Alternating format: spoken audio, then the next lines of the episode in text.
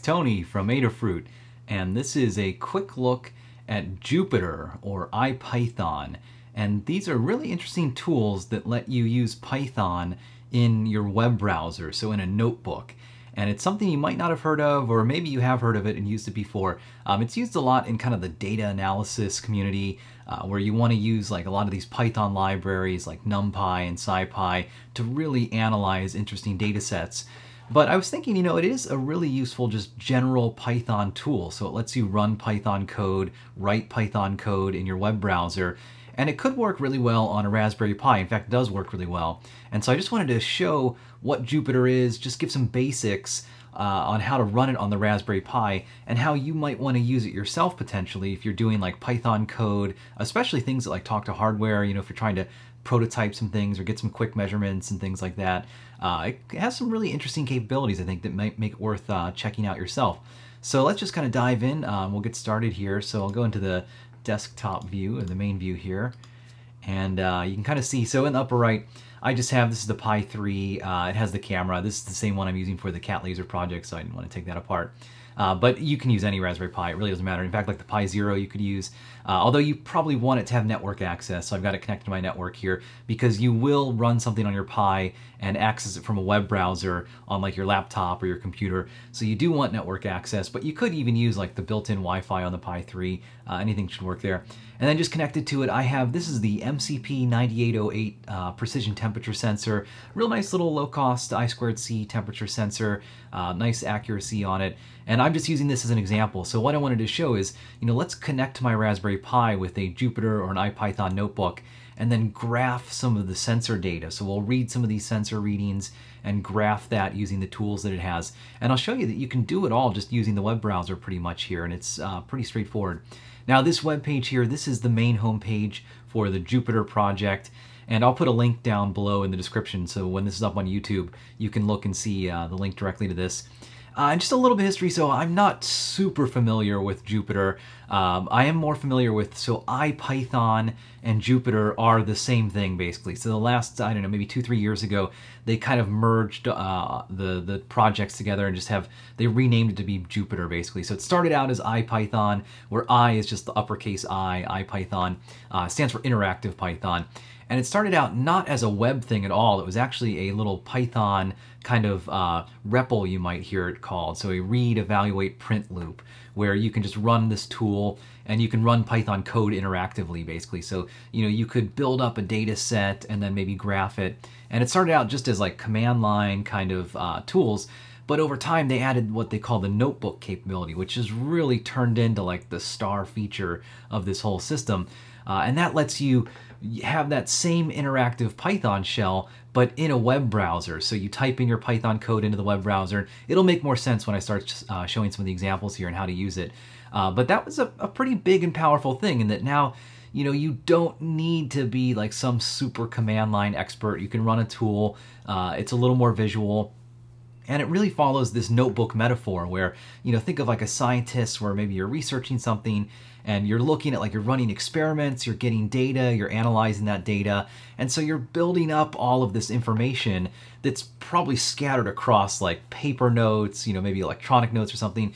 So I think the whole idea here is that you've got actually like a web notebook where you put all of that information. So you put your code that runs your experiment, you put your code that graphs your data, you put the code that analyzes the data, you can put comments, you can put, you know, descriptions and things like that. So really powerful thing and that people have taken this and kind of run with it. I mean, I've seen like tutorials on how to learn programming uh, or learn like data analysis that are all just these IPython or these Jupyter notebooks.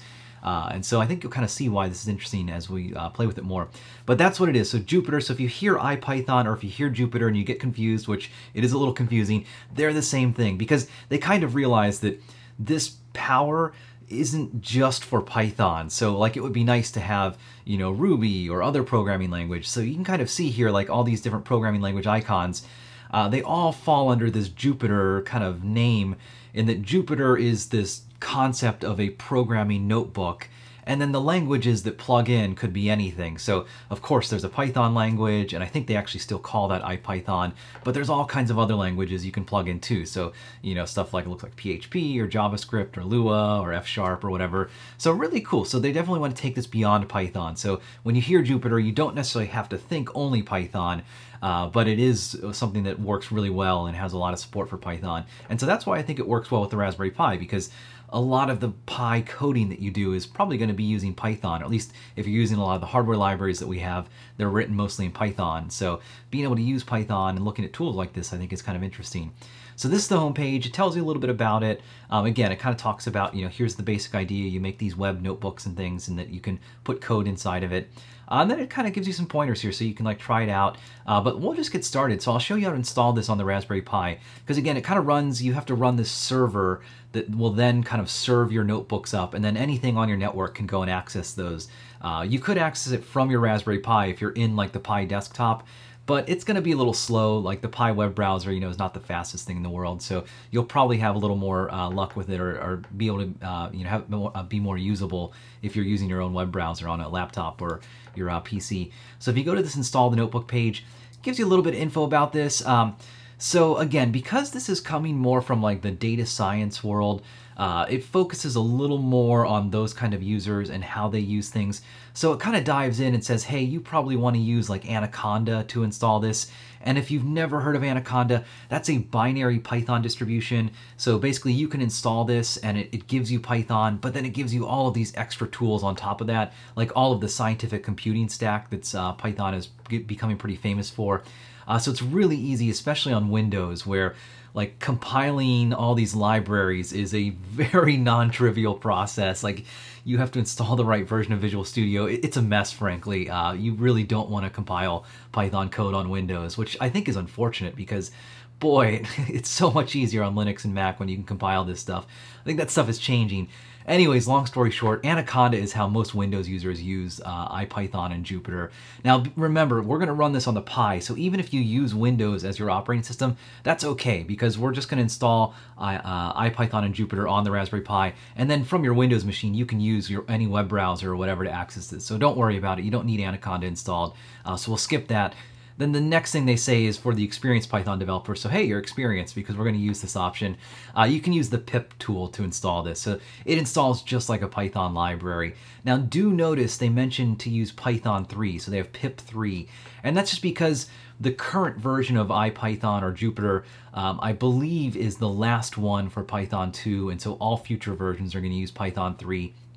Uh, luckily for us, We've ported all of our Python libraries over to run on Python 3 and Python 2, so you should be okay to use Python 3. I mean, I think it's 2016, it's time to use uh, Python 3.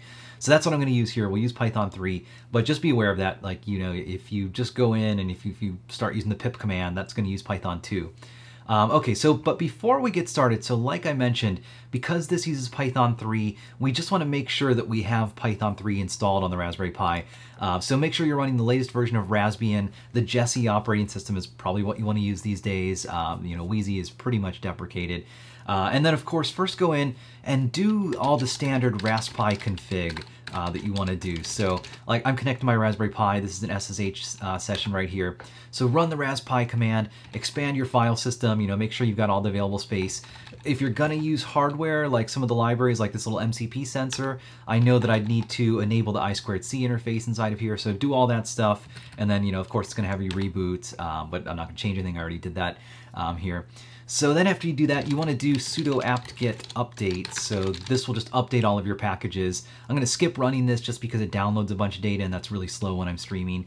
Uh, but make sure to update your package index. And then now to install Python 3. So you want to do apt-get install Python 3, Python 3, oops, get this right, Python 3-pip. So this installs the pip package manager for Python 3 because it's totally separate from Python 2. Uh, and then Python 3-dev. This installs all the headers that you need to compile Python extensions, specifically for Python 3. Generally, if you're installing pip, you also probably want to install the Python 3 dev package because you're going to run across some package that you need to compile code for, especially if you're using our hardware libraries. Uh, almost all of them require compiling some code. Uh, but it's easy, just install this Python 3 dev package and you're good. And then one more that's IPython or Jupyter specific, install Python 3-matplotlib. So this is the matplotlib library, which is what Python can use to make a graph of data. And I'll show you why, like we're gonna graph some sensor data, so you need to have this installed. Now there are other ways to install this, and unfortunately, so because I'm using apt-get, this is gonna use the Raspbian repository and the code that it has there, which is a little bit old, but it, it's, it's uh, new enough that we can use all the features we want. But just be aware, like this is going to install matplotlib 1.4, and I think the current version is 1.5. So if you want like the bleeding edge, you know, latest features, then you probably need to go and like compile it and install it yourself. Um, which isn't too hard. I think you can actually just use pip to install it, uh, but be aware, it might be a little more advanced. It's a lot easier to install things generally with uh, the apt-get uh, package manager here, so we'll, we'll, do that. So I'll run this. I've already installed these, so it's just going to say everything's, uh, you know, the current version, but it's going to run for a little while for you. And then after you've uh, run these commands, then you've got Python 3 installed and you're ready to go and you've got all the dependencies. So now to install the Jupyter package, uh, we just want to run the command that they mentioned here. So pip3 install Jupyter. Now I'm going to run sudo pip3 to, to run this as root just so I install it uh, globally. Uh, but it's uh, you, you could go either way. You don't have to run this with sudo. It's just that uh, I'm not sure if, if you run this without sudo, it probably won't put this Jupyter command into your kind of main system path, and so you might run into some weird things. So I would just say, you know, use the sudo command, install this thing globally. So I'll run this, uh, and it tells me I've already got installed. But for you, it's going to spin for a little while and install this thing. And it actually takes a little while to install it because it's compiling some stuff in the background. So it takes, I don't know, it took about five minutes or so to uh, do this installation. But once it's installed, then the way you use it, and they mention here in the installation or in the docs, now go into the running the notebook uh, section here. And so this mentions, okay, you can use this Jupyter notebook command uh, to start it. Now, one big thing, and it's a little bit of a gotcha because, again, in that scientific computing community, most people are running Jupyter on the same machine as they're accessing the web interface from. But because we're going to run Jupyter on our Raspberry Pi and then access it from our machine on our network, we need to tell Jupyter, hey, make sure to allow people on my network to access the notebooks that you serve. And so by default, it doesn't do that. So if you just ran this Jupyter Notebook command, you could only access it from a web browser on the Raspberry Pi, which is probably not what you want. Um, but I'll show you, there's an easy little command that you can give it or a parameter to say, hey, allow anyone to access this. So what you want to do, you want to run the Jupyter command and then notebook. So this is a sub command and you can actually run dash dash help and it will print out a little bit of uh, kind of, you know, extra parameter info here. So it tells you like, you can specify an IP address that you want it to listen on, a specific port to listen on, you know, that type of stuff. All kinds of little options here. Uh, but what we want to do, we want to run Jupyter notebook and then do dash dash IP. So we'll give it an IP address to listen on and set this equal to 0.0.0.0. So this means listen on any network interface basically. So allow connections from outside the Raspberry Pi to access this notebook. So we'll hit enter there and it takes a little bit of a second here and then uh, it's going to start up and so you should see something like this. Uh, and it's okay, it gives you this warning that no web browser is found.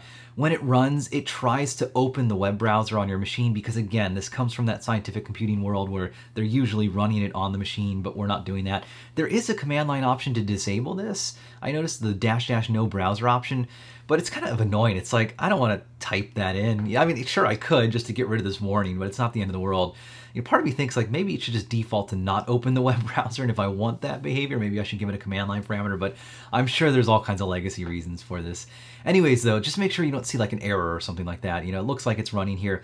It is important to notice that it's telling me it's running the server on 0.0.0.0 port 8888. So uh, that's the special port that I need. Uh, and so this means that I can access my Raspberry Pi's IP address, and even though you see zero here, this just means it's listening on any network interface. Uh, but then as long as I access the Raspberry Pi IP on this port, it'll serve up the interface for that. Uh, and so for me, luckily, because my router will uh, look up the host name of my Raspberry Pi and resolve it to the IP address, I can actually just go in my web browser here to Raspberry Pi port 8888, so the colon 8888, four eights, and if I hit that, then here it is. So this is Jupyter running. Um, and it's uh, not too fancy. I mean, you're basically seeing a web interface of um, your Raspberry Pi. And it's actually pretty cool. So like I mentioned, I'd used IPython, you know, I'd used Jupyter before it was called Jupyter. So IPython, gosh, I probably started using it um, five, six years ago, long time ago, because at the time, there was really nothing else like it uh, as far as a data analysis tool. Just a really powerful thing. I mean, uh, there still really isn't much like it. Uh, even like commercial stuff, I'm really amazed. Like I think, um, gosh, I think MATLAB maybe has like a notebook concept kind of like this, but honestly, the Jupyter world is just so big. It's it's just taking over the whole uh, uh, data kind of analysis world. But anyways, though, so this this is cool. Like I haven't seen this uh, since I've started, you know, using this newer version of Jupyter, it's it looks like it gives you a view of the files on your Raspberry Pi. Like, so I have a directory here, it's showing like I have some files in here. I'm, I'm guessing I can look at these things. So yeah, that's kind of cool. Like, it's this is I mean maybe just a basic like file editor for your Raspberry Pi that's all uh, web browser based. So that's kind of cool. I mean, you might just play around and kick the tires and see uh, what you can see here. But I'm to go back to the uh, the home page here. Uh, and so okay, so the big thing with Jupyter is that you create a notebook, like I was saying. So a notebook is a place where you can mix code and data. I mean, think of it like a physical notebook where you're writing things down, but this is a special notebook where you can write things down and you can have the computer run that code that you wrote down um, inside of there. So let's make a new notebook. We'll go to new and then we'll say uh, Python 3 notebook because like I mentioned, remember this uses Python 3. So you really need to use Python 3 kind of going forward with this. Um, and it just starts out, and this is basically what a blank notebook looks like. So you can give it a title, uh, which we'll give it at the top up here. So we'll say uh, Jupyter test, maybe something like that. And the important thing to know is that, okay, so what's happening here? Uh, Jupyter, so if, I mean, you can go back and actually see, it's telling me, hey, like someone's accessing it, it's giving me a little log here. And then it mentions the kernel was started. And so what that means is that it's actually running Python in the background. And so if I put some code into this block right here, like let's say print hello world, something like that, uh, then it can actually take this and run this code with the Python process that it has running in the background. It calls that a kernel. Uh, and the way to run this code, so you can actually go, so when I, this is called a block where you can put like code and I'll show you there are other things you can do in a block or a cell actually, I think is what they call it. Uh, and inside of a cell you can put code or you can put other things.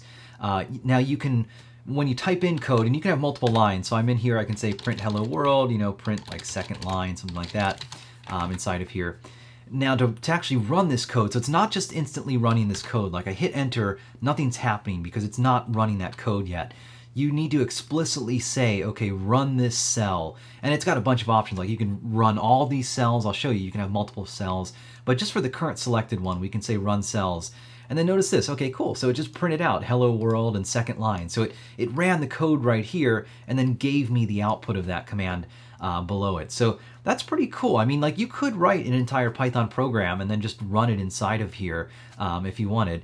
Now you can add extra cells. So I believe there's like an insert cell above or below, but here's what you want to do. If you really want to use Jupyter, go to the keyboard shortcuts and there's a lot of them but start to look at like you know when you want to add a new cell look at look up what it is to add a new cell and there's actually an a command to add a cell above the current one or a b command to uh, add a cell below the current one and so if you start using these keyboard shortcuts, it makes things a lot quicker because it's like, okay, you know, I had some Python code here. Now, if I press B, notice it just added a new cell below this one. And I can maybe say, you know, foo equals, how about hello, something like that. So we'll set a variable equals that. And then uh, I could say press B. Oh, so this is interesting. When it's green, I'm in edit mode. So whatever I press is, you know, going to be editing this cell. If I press escape, then notice it turns blue and now I'm in command mode. And then if I press B, now I can add a new thing. Uh, and here's the important thing to, to realize that it's still that same single Python process. So I can add an extra cell, but this cell can reference anything that the previous cells have done, uh, or anything that's actually changed the state of that Python process that's running. So like global variables or modules that have been imported, all of that stuff is still there. So, you know, other cells can use that. So if I print, you know, maybe the foo variable inside of here. So let's run these. Actually, Let's run this second one first and see what happens because I haven't actually run this one above here, so I haven't set this foo variable yet. So think what might happen here. And you can actually notice um, every time I run a cell, there's a number that's placed inside of these uh, brackets here. And I think that's telling you like the order that your cells have been run. And so it's just gonna keep increasing as I run things. Let's try to run this one. And a shortcut for that is shift and enter. So if I press that, then it tries to run the cell, but uh-oh, I got a Python error here. Foo is not defined. So, you know, again, that makes sense because I tried to run this command, but it didn't know what this foo variable was set to because this cell above hasn't been run yet. But if I go to this cell and I press Shift Enter, I don't get any output because just assigning a variable in Python doesn't really give you any output. Uh, but notice, you know, this ran, I saw this change to 3, and then if I go back down to this cell and I press Shift Enter, uh, then now we see, hey, print foo, and we get the hello value, uh, value inside of there. So that's pretty cool. I mean, you can start to see, and it's, it's really nice. I love the interface of this, how, you know, you're mixing your code and your results inside of here. Uh, you can start to see how, especially with like analyzing big data sets where you don't really know exactly what you're doing. You're really exploring something. You're prototyping, you're running something, seeing what the results are, maybe running some different commands based on those results. Uh, so you're building up this process, and it's really cool how you can document that just by you know creating these cells, saving their outputs, uh, being able to see all this stuff. Now there are other types of cells, so if you go up to this menu here, so I have like this bottom cell down here selected, uh, it, right now it's a code cell, but you can actually make it into a markdown cell where it will interpret the markdown kind of language where this is how you can like document things. So markdown has a little bit of a, a syntax. If you use uh, the uh, pound character here, then this will make this line a heading, like a large text. So we can say, you know, uh, how about hello world, something like that. Oops, let's spell it correctly. Uh, and then, you know, I could put like, this is a paragraph of text or something like that. And maybe, uh, you know, this is a list and this is a second item in the list, something like that. Now if I hit Shift Enter, see this converts this into Markdown code. Uh, or well, it actually renders this Markdown. So that's pretty cool. So, you know, if I could actually like create an entire living document. And there's actually a whole style of programming called literate programming um, that you may or may not have heard of, where basically your program is documentation. So like all of your comments are describing like your design decisions, like you describe how this function works, but you also describe, you know, here's why this function is here, and here's like the maybe the algorithm behind it, and why I've used this algorithm, and you know all this interesting stuff. Like there are actually entire books that are written as literate programs where you know all of the comments uh, become the text of the book, and then the source code is interleaved inside of there. So you can see how you can do that same type of thing here with this IPython notebook. Uh, so you know, you're maybe you're analyzing some data, and then you're like finding out some interesting stuff, and then you're starting to save those conclusions as text in here. Uh, and so that's pretty cool. And again, so this notebook, like this thing is a, a file that exists. So you can save this, you can close it, you can open it. So I'll just say like close and halt. Uh, so this is going to close this notebook. And notice it's saved here as a Jupyter test.ipynb. Uh, and so basically this is a uh, an IPython notebook file and it, it remembers this state of what was last run. So if I click this thing and open it again, uh, then we'll actually see once it loads up here uh, that it's going to uh, basically show you what was uh, what was in the, the notebook before. So it's, it's showing me the output that we saw before. Uh, basically, you know, here's the hello world lines and things like that. Important distinction though, it's not actually rerunning all those cells again. So I actually, like it remembered the output and it saved the output inside of here. So it's not just rerunning these automatically, but I can go back and if I press shift enter, you know, hey, it's just gonna run this uh, line again. And you can go back and edit these things too. So if I wanna change this and delete that and then shift enter, so there you go. So that's the basics there. Um, okay, so that's pretty cool. That's some basic stuff. Um, I'll also point folks at, if you want to learn a little bit more, go to this page that I'll put a link to from uh, down in the description. So this introducing IPython, this is just from the official documentation. Uh, and it's kind of funny that it uses IPython because uh, I think they should actually say Jupyter, but I don't know, maybe, uh, like I said, the naming is a little confusing because they're transitioning to Jupyter.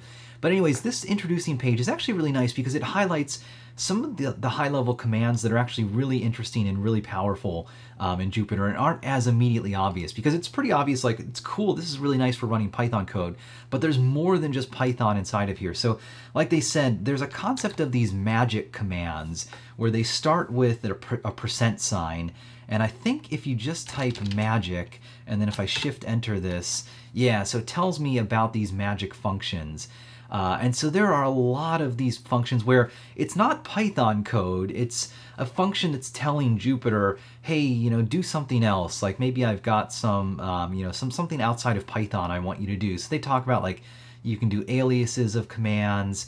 Um, you can do all kinds of funny, funny, like interesting stuff inside here. You can like change, you know, how things are configured.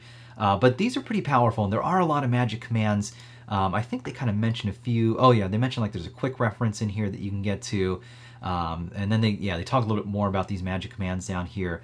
Um, there are some good ones. So there's like a load command that can load a file on uh, the Raspberry Pi. So like let's try this load command. Um, so I can do load, and um, actually I think I can do load question mark if this will give me help. Let's see what this does. Um, okay, good. That that works. I wasn't sure that was to work. Uh, and let me just go, let's just see if this is actually, if I just do load. Okay, good. So yeah, do so if you put a question mark at the end, then that actually gives you the help and the usage info. And by the way, if you want to delete a cell, um, select it in this command mode and press D and then D again, the letter D. Uh, so DD, uh, kind of like I think VI. So DD, that deletes the cell. Uh, but anyway, so load question mark, this tells you about the load command. So this can load a source file uh, from somewhere. Like that somewhere could be on your Raspberry Pi. I noticed though it can actually access from a URL. So they give you some examples here. Like you can load, you know, if you have a Python script on your Pi, you can load it up in your notebook and start editing it right here. Or if there's like an example file from the internet, that's pretty cool. You can just put the URL directly inside of there. Uh, so that's cool. So like let's try to load um, uh, maybe something on the, the home Pi. Uh, and I have this uh, Adafruit Python MCP 9808 uh, folder already. And I actually, I just pressed tab. Notice it did that tab uh, completion. So it's a very powerful editor. It, it's smart about knowing, okay, you know, you're looking at files, and so I'm gonna do the tab completion based on that. Uh, so again, it's everything is very smooth and very well polished and easy to use with this, which is cool. Uh, now I have an examples folder, and then there's a simple test example inside of there. So if I run this, then notice that it just actually loaded up, and I'll close this little help uh, down here. Here's the contents of that file. So it just loaded this example file directly um, inside of here. And I can go in and I can start editing this, you know, we can say like foo or something like that um, inside of here. And that's cool. And I can press shift enter and run this. I'm not going to do that yet because I don't have the library installed. Uh, but again, so I just wanted to show you there are these magic commands. They can make your life a lot easier.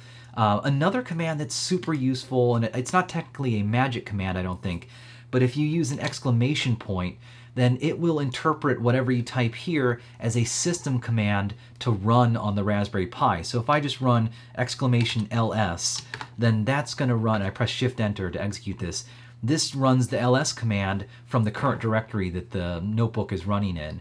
Uh, and so, you know, I, I, I, could actually do something like uh, maybe apt get, uh, how about show package, uh, Python 3 or something like that. So, you know, I can run a, uh, oh, interesting. That's weird. Why, uh, I don't know why that failed because that should work on the Pi. So, just out of curiosity, I'm going to go back. Let's connect. I'm connected to the Raspberry Pi right here. Uh, let's do apt get show package Python 3. Huh, oh, ah, I must have, I must be, I'm blanking on what it is. There's a, uh, oh, it's apt cache that you have to do. Uh, I don't know why Debian has the difference between this. So, okay, so that's why this command isn't working here. So if I do apt cache show package, uh, but this is maybe a good example because you can see, so, you know, I, I ran this on the Pi itself in an SSH session and you get this kind of output.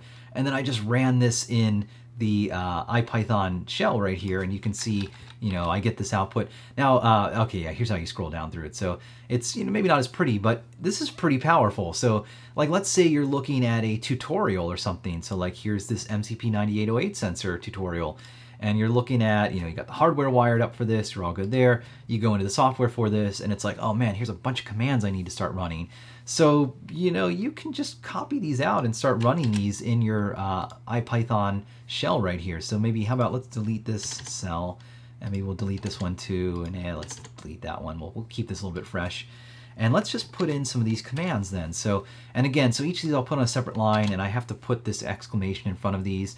Uh, but let's run this. So, and this command, so this is one annoying thing because if any command asks for input from like standard input, it's not going to be able to send that input. So the apt-get command normally says, you know, yes, no, do you want to install these? So I'm going to do the dash Y option for install, and that's just going to automatically answer yes for this. Now if I shift enter, um, it's going. It's kind of cool. You're seeing kind of the in progress. Um, oh, I, I, guess I shouldn't have done that because now I'm running the update command, which it takes a little while. I guess it's pretty quick. Uh, we'll, we'll see how this goes. Uh, but so this is running all these commands, and it's pretty cool. I haven't seen this until now. I, I think they must have done this only in recent versions, but uh, it's just streaming the output as it gets it uh, very fast to your notebook here. So that's pretty cool. Like in the past, it would just spin and spin and spin, and then you'd get this big blast of, you know, here's the results of the command that you ran. And you can also notice too, as this is running, you get a little star right here instead of a number because it's kind of telling you like, okay, hey, this thing's still going. Um, you know, don't don't stop it yet. Now you can stop this. There is uh, under this kernel command, you can interrupt the kernel, which basically sends like a control C, uh, a interrupt signal, I believe. Uh, and that's that'll stop whatever process is running. And in fact, I'm going to do that. So I'm just going to do the sig uh, interrupt because I've already installed this stuff uh, for this package. But basically, um, you know, this this is pretty powerful. So you can follow along, you know, with these guides and and run commands and things directly from this, um, and it works pretty well. Now there were a few gotchas because I, I tried to go through that scenario of, you know, let's install a package directly from uh, the, the Jupyter command prompt here. Um, and it does work. I mean, uh, you know, like I probably want to, so I, I don't know, let, us run the ls command. Let, us try it. I'll, I'll, show you what I ran into, some of the issues here. So, uh, you know, here you can see I'm in my root directory. So let's change, let's make a new directory called test, um, and then let's change to the test directory. And now let's just ls to see the results. And so now, you know, I should see there's probably no results.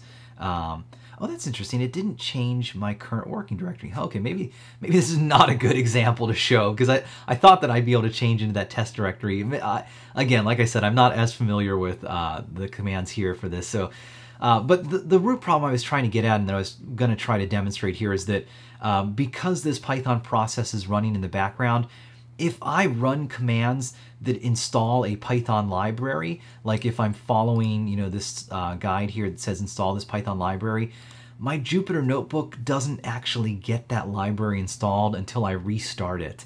And I believe that's just because it doesn't look at your system Python packages until it restarts again. Um, so it's a little weird and it's unintuitive and it tripped me up for a little while. You know, I installed something and then it's like I'm trying to use it and it's failing. Um, so what I think the easiest thing to do would be like, let's say I want to start using this temperature sensor. Uh, before I run my notebook, install the, the library for this. So I'm actually going to close this notebook. We'll say close and halt. Um, you know, we'll cancel out of this whole thing, let it do its uh, finish up. Yep, okay, we'll leave this site. Um, and then uh, I'm actually going to go back, and so this is the terminal that's running IPython, and I'll just press Control C. This is how you stop it. So you press Control C, it asks if you really want to shut it down, and yeah, I do. So that shuts down the kernel. Um, so now at this point, I want to go and install my library because now after I install my library and then I run IPython, it will pick up that that library is installed and everything works the way it should. Uh, if I didn't do this though, I, will mention kind of what error you can get when we get to that point. So, okay, so let's just go back to this guide. And again, I'll put a link in the description below if you want to check this out, but really any Python thing should work for this, um, you know, because this is just going to use the Python that's installed on the Raspberry Pi. So, okay, so for this library install, we need to uh, do this clone command, and I've already actually cloned it on my Raspberry Pi. So I've got my um, the, the, the code in, inside of this directory here, uh, so I don't need to run this command. And it's really just this python setup.py install command. Now, big gotcha though. Remember, because our notebook runs using Python 3, I need to install this library with Python 3. And this Python command right here installs for Python 2 because Python in Raspbian means Python version 2.7. Uh, but I want to use 3, so what I need to change this command. So I need to run sudo python 3 setup.py install. So notice the 3 at the end of uh, the Python here. So that's going to say use Python 3 to install this library. Uh, so I'll do that. and it's going to go through and uh, it's just did a quick little install for this. Uh, okay, so at this point, now I should be okay. So I'm going to go back to my root directory and let's go back and run that uh, Jupyter Notebook command. And again, remember, use that IP equals 0000 uh, so that you can access it. Uh, I'll show you actually if I don't do this. So I can run my notebook and we'll see what it does. So it's going to start up. Now notice here it says it's running at localhost 88888.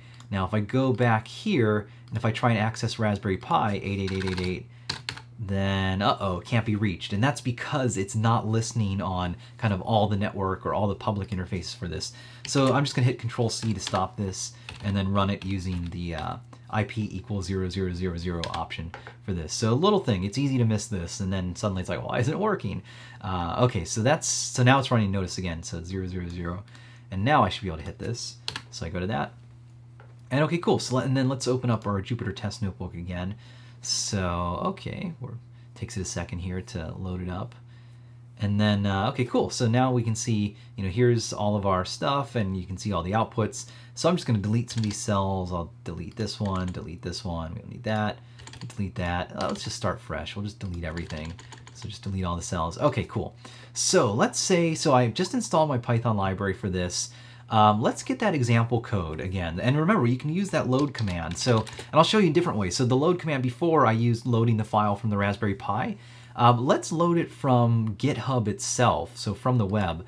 So this is the Python code that I'm that I just installed. This is the GitHub repository for it. Here's the examples folder, and here's that simpletest.py. And if I go to this raw link, then this actually has the raw contents of this file. And I can copy out this URL right here, and if I put this in as a parameter, so this is cool. Here's, you know, just a web URL. And if I run this, look at that. It just downloaded the file and threw it into my notebook here. So that's nice. I like that a lot. That is super, super handy and cool that they did that. Um, and now, uh, you know, looking at this code, there's nothing I really need to modify. I've hooked this up exactly as the, the tutorial shows. Uh, and again, remember, you got to enable I squared C on the Raspberry Pi. Let's hit Shift Enter. So, I mean, if just looking at the code, like it's just going to go into a while loop and then just print out temperature sensor readings. So I'll hit Shift Enter and hey, look at this. This is pretty cool. So it's just printing out. Here are the temperature readings. And if I hold my finger on the sensor, then you can actually see. So the temperature goes up as my finger kind of heats up the sensor. And then if I let go of it, you can see it'll start to fall down. And uh, I like this sensor a lot because it's it's pretty fast to respond uh, to, to uh, changes in temperature. So that, that's kind of a nice thing. Now the annoying thing is because this is a while loop, you know, and this program was really meant to be run at a terminal where you can press Control C. Um, you know, if I press Control C right here, it doesn't do anything. What you want to do is you want to go back to that kernel and run the interrupt command. And so that sends like a Control C command basically to say, okay, stop running this uh, while loop. And you could change this. Like I could maybe put a for loop in here. So like for i in range 10. If I just want to take like 10 readings. Uh, so if I run this, now it's just going to run 10 times and then stop. Uh, so that's probably how you want to think about your code here. You know, again, this is, you're going to be kind of exploring and trying something, getting some results. Uh, and you know you're you're less likely to be like creating infinite loops because when you've got an infinite loop, you're probably like making some kind of a program that you want to run forever. And you know, IPython is not really the place that you want to put that kind of stuff. Uh, but it, as you're developing that program, you know, that's a great place to like run some lines of code, see what happens, make sure you get the right code, and then put all that into like a main loop for your program. Uh, but okay, so you can see this just ran for 10 times. Uh, so this is pretty cool. Like we're, you know, we in just a few minutes here of running this, we were able to get a really nice interactive Python shell. Uh, and you know, maybe if I wanted to be nice, um, I could say let's uh, let's press A. We'll put a, a, cell above here, and we'll put a markdown cell, and we'll say let's give this a title. So we'll say this is like the MCP 9808 sensor test, and we'll say this example uses the MCP 9808 temp sensor to graph temperature readings. So again, you know, I can put nice documentation inside of here that describes what's happening. You know, here's the example code for this. Uh, so, okay, cool. So the last thing I wanted to show, uh, I want to show real quick how to graph stuff. And there's a great little page, I'll put a link in the description below. It's from the IPython documentation. This plotting page kind of mentions a little bit, and they point to this plotting with Matplotlib uh, notebook, which is right here, which I'll put a link in the description below too. You should definitely check this out. This just gives some basics of here's some code to use to use this matplotlib library. And it's important to remember matplotlib is separate from Jupyter. It is its own library. You don't have to use matplotlib, but Jupyter is built to integrate very easily with matplotlib. Matplotlib is kind of the default like Python graphing library, but there are a lot of other ones that are uh, pretty nice and pretty fancy. Now, in order to use matplotlib, you do have to run this matplotlib magic command, which is a little weird, um, but you know you just kind of have to roll with it. Uh, that's the convention they have. So I want to run this, and you just have to run this once. So I'll just throw it into a cell right here, and I think it's okay if it runs multiple times. Um, so it's you know it's not the end of the world. Uh, and then to use it, you really just have to import matplotlib.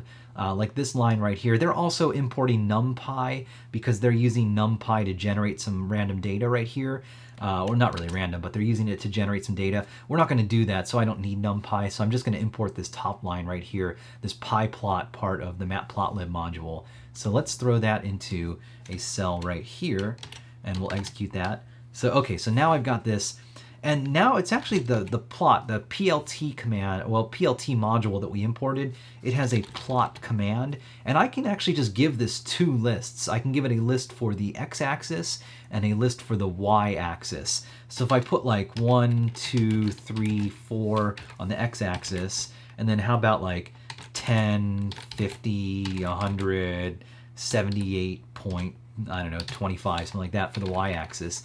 Now if I run this, this is pretty cool. So it just popped up a graph like in line uh, inside of here. This blew my mind. I remember when I first started using these notebooks because like I said, there's really not much like this kind of concept. There's certainly nothing like this in the physical world. You know, a graphing calculator is kind of like this, but it doesn't give you this cool history and you know, it's not so much like a fixed history. Like I can go back and edit this stuff and rerun it and change it. I can, you know, I can evolve this. But really cool how it just dumps this uh, graph in line.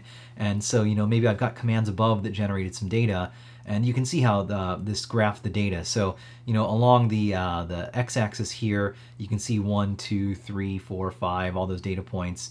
Uh, and then on the y-axis here is the other uh, set of data here. So that's really the basics of graphing. Now it goes a lot more advanced. I'm not even going to try to scratch the surface there. So definitely search around for Matplotlib and Jupyter and you'll see all kinds of cool stuff. Most things distributed because if you noticed, this documentation for how to plot with Matplotlib might look a little familiar because this actually is an IPython notebook that they ran and turned into the documentation. So that's really cool when they're just using the tool to document itself, you know, that very powerful thing, uh, and speaks very highly of, you know, how, how well evolved the tool is that it can do stuff like this. Uh, but we're just going to do the basics here. So let's go back and let's just grab some of our temp temperature sensor readings, throw them into an array, and then plot them. So real simple stuff. So I'm just going to copy this code here, and maybe we'll put it into a new block uh, that will start below here. And I'll just pull out some of the comments that I don't really need here. Uh, so we'll pull that out. And one annoying thing, uh, for some reason, uh, it seemed to pick up uh, the tab characters, or it converted spaces into tabs, I believe, because I, I, don't think this example uses tabs. Uh, but it got really confused, so I just deleted the tabs and then just pressed tab again and it automatically inserted spaces. So I don't know, I think it's a weird quirk about how it imports uh, some of the Python code. It could be a problem in my example, but I'm pretty sure I fixed all those spaces and tabs. Anyways, though, okay, so I need an array, um, and like I said before, you know, I just need to save this array of temperature data somewhere. So let's just call temps equals empty array. So I'll, create an empty array uh, in, inside of here. So every time this block is run, this cell, um, I'm going to switch this back to a while loop, a, a, a uh, an infinite loop. So we'll say while true. You know, my assumption being that I'll run this for a little bit and then I'll interrupt that kernel to stop it. Maybe not the best way to do it, but it works. Um, and then I'll keep the code where it prints out the temperature reading, but let's just append to our temperature. So we'll say temps.append, and let's just add the current temperature in Celsius to that. And so every second it'll take a new reading and put it in this temps um, uh, list right here. So we'll hit enter, and you can see it's running, and then I'll like hold my finger on here, and the you know temperature goes up a little bit, and then maybe I pull my finger off, and the temperature falls back down. And then to stop this, you know, remember I just want to go up and do the interrupt command. So, okay, so that stopped. Now, if I go into a cell below this, you know, remember all of the state still exists. So this temps variable, it's a global variable, it, it still is there. So if I just type temps and hit enter, it's showing me here all of your temperature values that we recorded. So that's pretty cool. Now, if I want to plot these, it's pretty easy. Uh, I just do plot dot plot, and I don't even have to give it the x-axis. It will just generate like one, two, three, four. So I'm just going to throw that temps array directly into it. And hey, look at that. So it, you know, it figured out that like this is uh, data that's increasing um, over, you know, maybe it's time. It doesn't really know what this x-axis is. It's just throwing some increasing values there. But here's, you know, where I touched the sensor and it went up to like 25 degrees Celsius, 26 degrees almost, and then kind of fell back down um, after that. So really cool how, you know, again, like I mentioned, if you're just exploring something or learning about something, especially if you're learning Python and learning programming, this is a perfect environment to have you know, you've got your guide open maybe on one tab, and then you've got your notebook open and you're going through this and you're saying, okay, I need to run this command, so I'm going to copy it out and put it into this, you know, uh, or I'm trying to run this example, so I'm going to copy out, you know, this bit of code right here, and maybe throw this into a new block right here and start running it. So really cool, uh, and it's neat in that you, you get this history of the results that are saved inside of here. You can document it. You know, if I'm if I'm really nice, uh, you know, I'll put a, a cell above here, and uh, I'll convert this to Markdown, and I'll say like, you know, here is where I run the example from the guide, something like that. Uh, and so, so when you come back later to this, you're like, okay, what was I doing in this block of code? Oh yeah, I was smart and I told myself what I was doing inside of here. Because you, you could put comments in here. So this is Python code. I could say, you know, example from the guide. Uh, but it's really nice how you've got this flexibility. If I wanted to format this, you know, Markdown is a lot more um, a richer kind of language. And in fact, like our guide system, it's not completely based on Markdown, but it's pretty similar. So, you know, you could almost like create a guide inside of an IPython notebook. And if I remember, uh, Lady Ada was saying that IPython was kind of an inspiration for the learning system because if you look at our learning system, like we've got description and code all interleaved um, inside of it. And so that's a powerful thing. Uh, so okay, so this is starting to run a little bit long. I think I'm gonna wrap it up. Uh, you know, keep this uh, pretty kind of short and easily digestible. But this is a quick look at IPython or Jupyter, uh, J-U-P-Y-T-E-R, the Jupyter project, which gives you a notebook to use code and documentation and really explore a subject, whether that subject is data analysis of, you know, like web traffic across millions of servers, um, or maybe that, you know, area is embedded hardware on a Raspberry Pi that you're trying to read sensor readings from or something like that. Um, you know, it's all Python code and it's it's stuff that can go into a notebook and you can really use as a platform for learning and exploring. Uh, and I think, you know, especially for like teachers and classrooms, this is something that is well worth checking out because it gives you a very nice, more friendly environment, you know, versus I, if I wasn't using IPython right here, you know, I'd have to be like, creating scripts on the Raspberry Pi, you know, using maybe a, a, text console editor that's not very friendly, or maybe a slow GUI editor running on the Pi that's, you know, not going to be very as usable as something faster, or maybe I'd have to be writing the code on my computer and copying it over to the Raspberry Pi, which is problematic and annoying uh, to do. So this is great. Like you've got a web interface because you know, hey, it's 2016. Every the web is taking over everything. So you know, this is feels like a more natural way to use programming and explore something. So that's Jupyter, and I just want to do this little quick look to, to kind of mention what it is, uh, give you some pointers to it. Again, look at the links in the description below. I'll point you towards some of the documentation um, so you can check it out and, and see uh, uh, what makes it interesting. So folks have questions, throw them in the chat, and I'll see if I can get to them real quick. And we'll jump back to the main view.